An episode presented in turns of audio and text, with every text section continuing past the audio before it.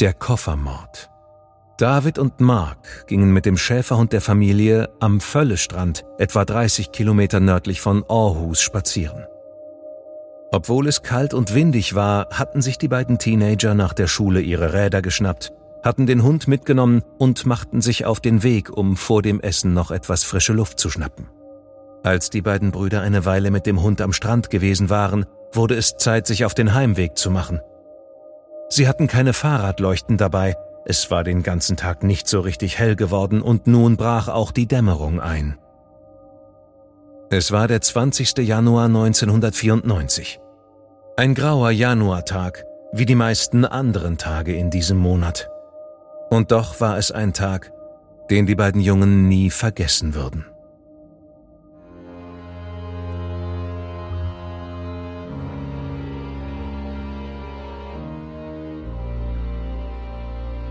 Du hörst Morden im Norden. Eine Podcast-Serie über einige der aufsehenerregendsten Mordfälle Skandinaviens. Alle Fälle beruhen auf wahren Begebenheiten, recherchiert und nacherzählt von Janne Aagaard. Die hier dargestellten Abläufe basieren auf der Berichterstattung unterschiedlicher Medien zum Tathergang. Einige Details wurden ausgelassen. Von der Beurteilung des Verbrechens und des Täters sehen wir ab, weil ein Urteil bereits durch die Justiz gesprochen wurde. Bedenke bitte, dass einige der hier geschilderten Details starke emotionale Reaktionen hervorrufen können. Besonders deshalb, weil es sich um das Leben und den Tod von echten Menschen handelt.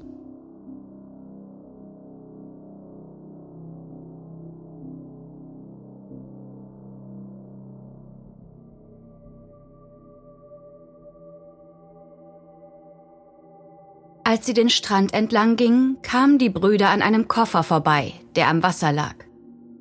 Es war ein Hartschalenkoffer. Und er war groß. Die beiden Jungs diskutierten, was drin sein könnte, und sprachen darüber, dass er von einem Schiff gefallen sein musste. Sie versuchten, den Koffer anzuheben, konnten ihn aber nicht bewegen. Da sie neugierig waren, öffneten sie den Koffer, um nachzusehen, was drin war. Es waren mehrere zusammengeschnürte schwarze Plastiktüten. Obendrauf lag ein durchnässter Teppich. David versuchte, den Inhalt der Tüten zu ertasten und konnte etwas Rundes fühlen. Er nahm seinen Schlüssel und ritzte ein Loch in eine der Tüten und sah, wie etwas Weißes, Fleischähnliches aus ihr herausfiel. Es war weißes Fleisch mit Fingernägeln. Die Hand war völlig aufgequollen und es sah so aus, als hätte sie schon lange im Wasser gelegen. Mark blieb beim Koffer, während David zu seinem Fahrrad rannte und damit nach Hause fuhr, um die Polizei zu rufen. Die kam kurz danach mit Blaulicht an den Fundort am Strand. Leise jedoch, ohne Sirenen.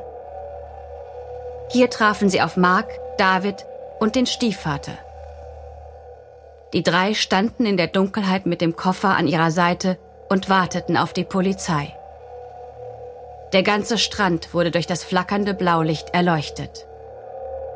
Einer der ersten Mitarbeiter vor Ort war Markel Gregersen, Professor für Rechtsmedizin, der den Koffer später im Rechtsmedizinischen Institut in Aarhus öffnete. Darin waren mehrere mit Jutegarn zusammengebundene Plastiktüten, in die jeweils ein Körperteil gepackt worden war. Arme, Beine und ein Torso mit Kopf. Alle Körperteile wiesen deutliche Sägespuren auf. Es handelte sich um eine Frau.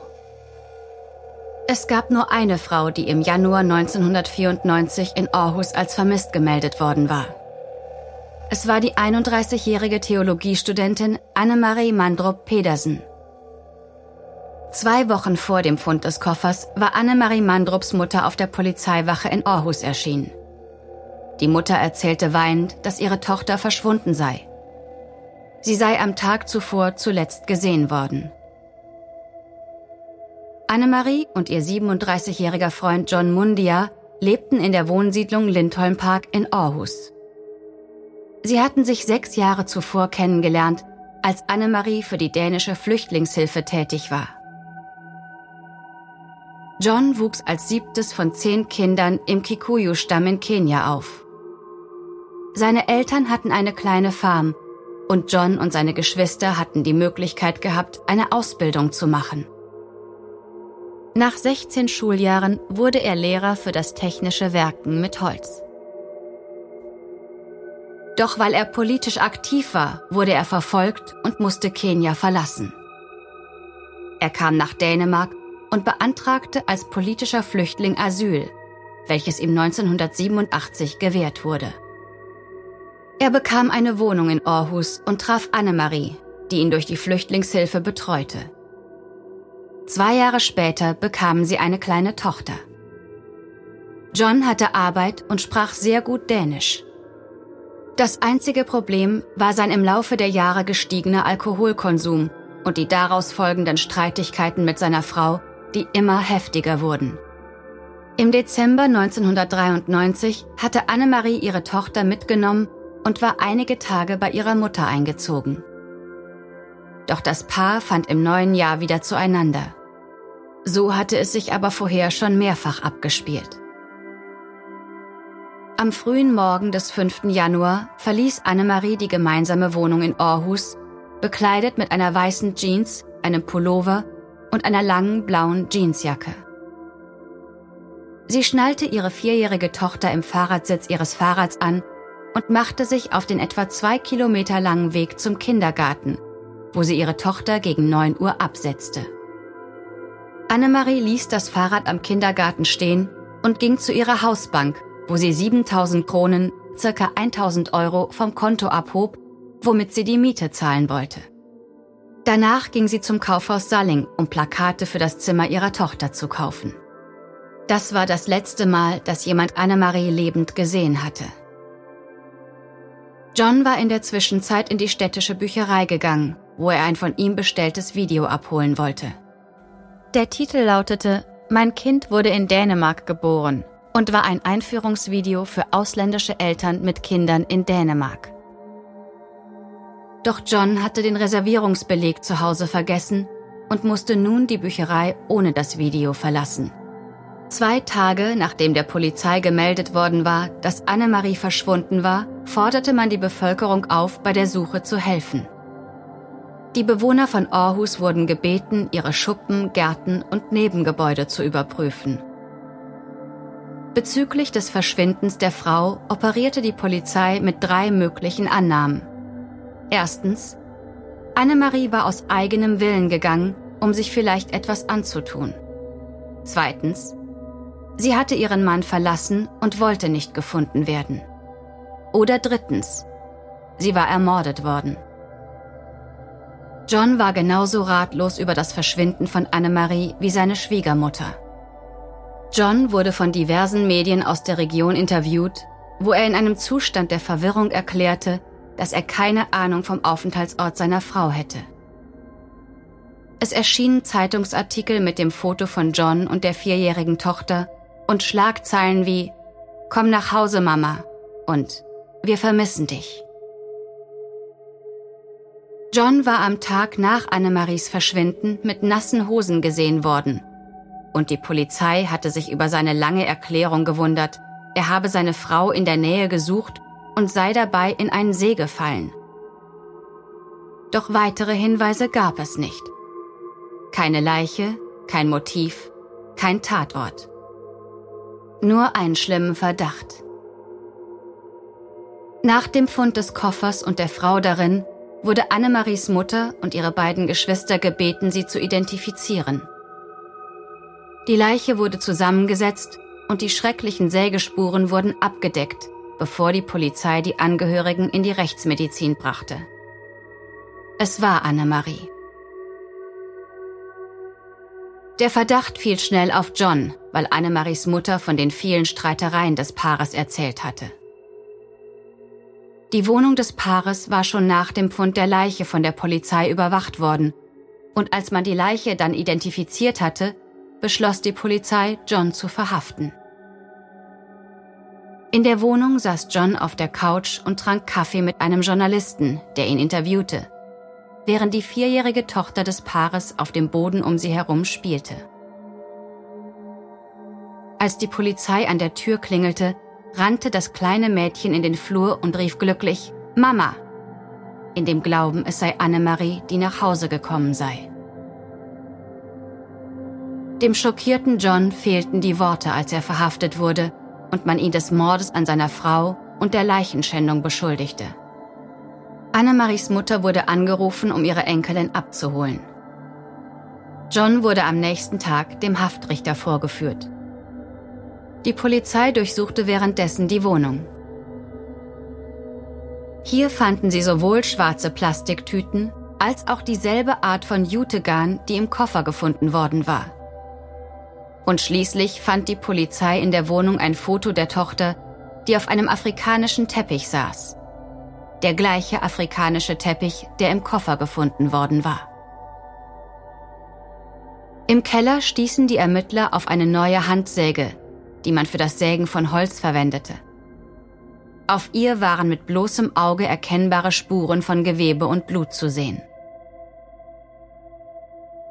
Wie einer der Polizeibeamten später erklärte, hätte John unmöglich mit einer Leiche über der Schulter die Treppe hinuntergehen können. Deshalb zersägte er sie auf dem Küchenboden. Doch wie hatte John dies anstellen können, während die vierjährige Tochter des Paares zu Hause war? Auch hatten sie kein Auto, in dem er die Leiche hätte transportieren können. Wie war die Leiche mehr als zwanzig Kilometer nördlich von Aarhus in der Løgtener Bucht gelandet? Nach ein paar Tagen in Haft wollte John mit der Polizei sprechen. Teile seiner Erklärung und intensive Ermittlungsarbeit enthüllten den unglaublichen Weg des Koffers. Dezember neunzehnhundertdreiundneunzig und Januar neunzehnhundertvierundneunzig waren ungewöhnlich regnerische Monate gewesen. Der fünfte und sechste Januar sollten die regenreichsten Tage des Jahres werden. An diesen beiden Tagen waren insgesamt hundertzweiunddreißig Millimeter Regen gefallen. Die ungewöhnlich hohe Regenmenge hatte den Wasserstand in Flüssen und Bächen ansteigen lassen, was wiederum zur Folge hatte, dass sich die Strömungsrichtung in den dänischen Gewässern änderte. John und Anne-Marie hatten sich am Morgen des fünften Januar gestritten. Anne-Marie wollte, dass John aus der Wohnung des Paares auszog. John geriet in Panik und erwürgte sie genau dort im Wohnzimmer mit bloßen Händen. Das Erdrosseln eines Menschen dauert mehrere Minuten. Danach verließ John aufgeregt die Wohnung und als er zurückkam, hatte er einen Plan. Er legte die Leiche von Anne-Marie in das gemeinsame Doppelbett und versteckte ihren Körper vollständig unter einer Decke. Dann holte er die Tochter am Nachmittag aus dem Kindergarten, machte Abendessen und legte sie am Abend schlafen. Er erzählte dem Mädchen, dass ihre Mutter ausgegangen sei. Am nächsten Tag begleitete John seine Tochter in den Kindergarten, fuhr dann zum Baumarkt und kaufte eine Säge. Danach radelte er zu einem Kaufhaus und besorgte den großen Koffer. Sicher zu Hause angekommen, bedeckte er den Küchenboden mit schwarzen Müllsäcken und zerteilte dann mit der Säge Annemaries Körper. Er packte die Körperteile in den Koffer, fand aber schnell heraus, wie schwer er dadurch wurde. Draußen auf der Straße rief er ein Taxi und ließ sich vom Taxifahrer helfen, den Koffer in den Kofferraum hineinzuheben. Der Fahrer machte die scherzhafte Bemerkung, dass sich Felsbrocken darin befinden müssten. John reagierte nicht darauf.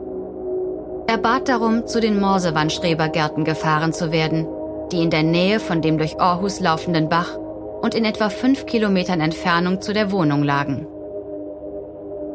Dort angekommen, kämpfte er sich wieder mit dem schweren Koffer ab.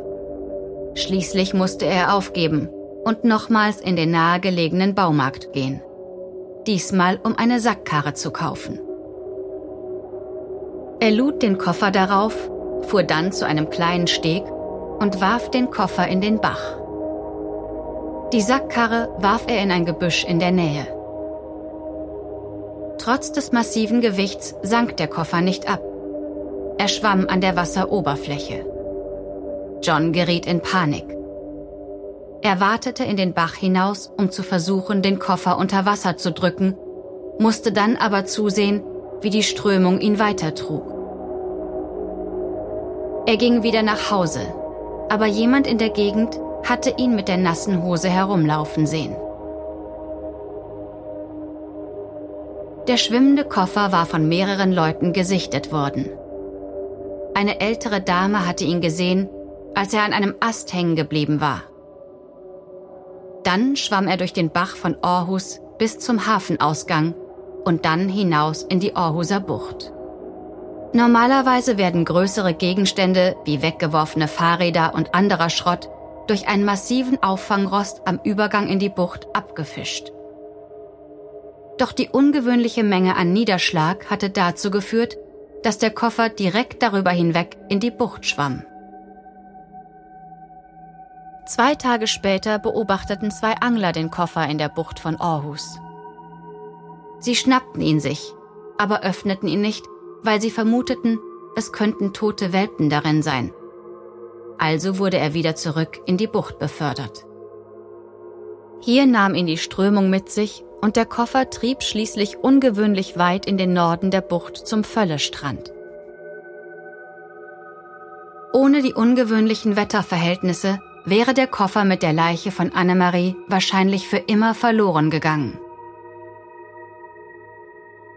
Die vierjährige Tochter des Paares wurde zuerst bei Annemaries Schwester untergebracht, die ebenfalls Studentin war und in einer kleinen Wohnung lebte. Als klar wurde, dass John vorerst nicht freigelassen werden würde, kam das Mädchen zu einer Pflegefamilie, die viel Platz und weitere Kinder hatte. Nach einem Jahr der Ermittlungsarbeit und Verhandlungsvorbereitung war der Staatsanwalt im Februar neunzehnhundertfünfundneunzig bereit, den Prozess anzusetzen. Es war ein kurzer Prozess von nur drei Tagen, in dem John zum ersten Mal ein Teilgeständnis ablegte. Dieses zog er jedoch später zurück und sagte aus, dass Anne-Marie einen anderen Mann getroffen hätte und dass dieser Mann der Mörder sein müsste. Das übliche Strafmaß für die Ermordung des Lebenspartners lag damals bei etwa zehn Jahren Gefängnis. Doch die Staatsanwaltschaft forderte zwölf Jahre und die Abschiebung Johns aus Dänemark. Der Mord und die anschließende Entsorgung waren menschenverachtend und Teil eines Plans gewesen, argumentierte die Staatsanwaltschaft. Mit den vielen materiellen Beweisen, die man in der Wohnung sichergestellt hatte, und mit den Beweisen bezüglich der Entsorgung der Leiche, dauerte es nicht lange, bis die Geschworenen ihr Urteil verkündeten. John wurde zu zwölf Jahren Gefängnis verurteilt, einschließlich der Abschiebung aus Dänemark, nachdem er zwei Drittel der Strafe verbüßt hatte. Man brachte John in das Gefängnis nach Horsens. Er legte Berufung beim obersten Gerichtshof ein, das aber am Ende des Jahres das Urteil bestätigte. John Mundia sollte aus Dänemark abgeschoben werden. Annemaries Mutter befürchtete, dass John seine Tochter am Tag seiner Freilassung und Abschiebung mit nach Kenia nehmen würde. Sie wandte sich mit dem Fall an die Medien, an das dänische Parlament und an den Justizminister. Denn obwohl John wegen Mordes an Anne-Marie verurteilt worden war, war das Gesetz hier eindeutig. Der überlebende Elternteil erhielt das Sorgerecht.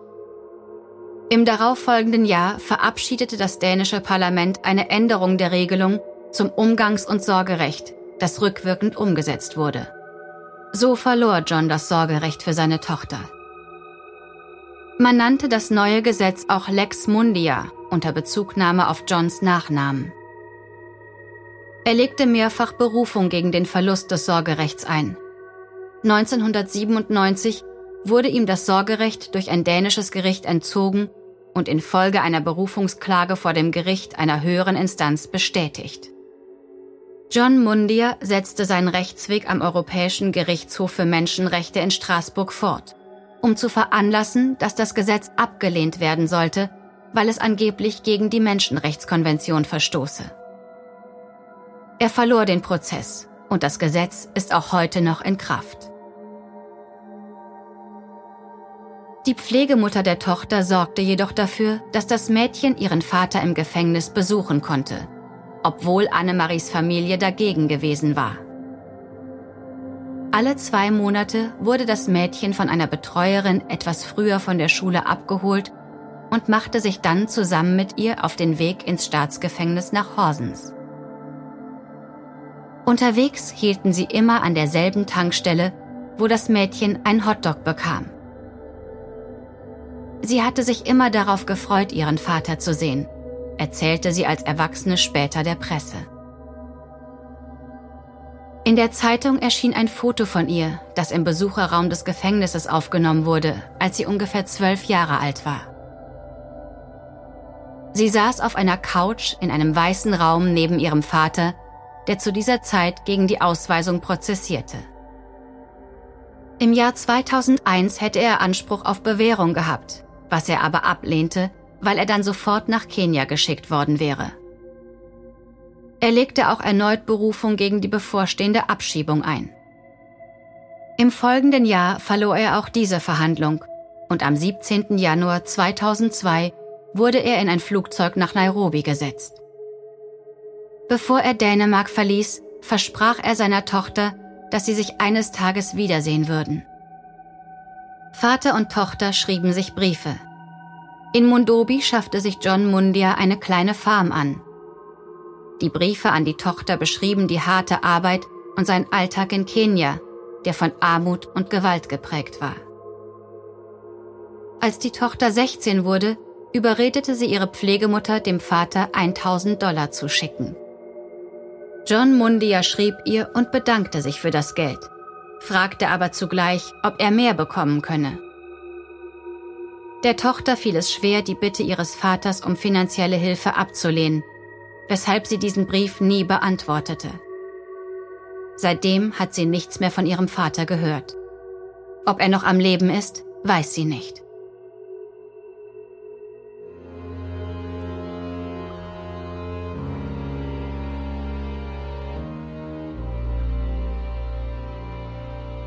Die deutsche Fassung der Serie Morden im Norden ist eine Produktion der Fritzton GmbH im Auftrag von Podimo. Übersetzung Nadine Bär, Überarbeitung und Regie Peter Minges. Gesprochen haben Marike Oeffinger und ich, Sascha Rotermund. Aufnahme und Nachbearbeitung Christopher Gropp und Niklas Schipstadt. Projektleiter Lennart Bohn.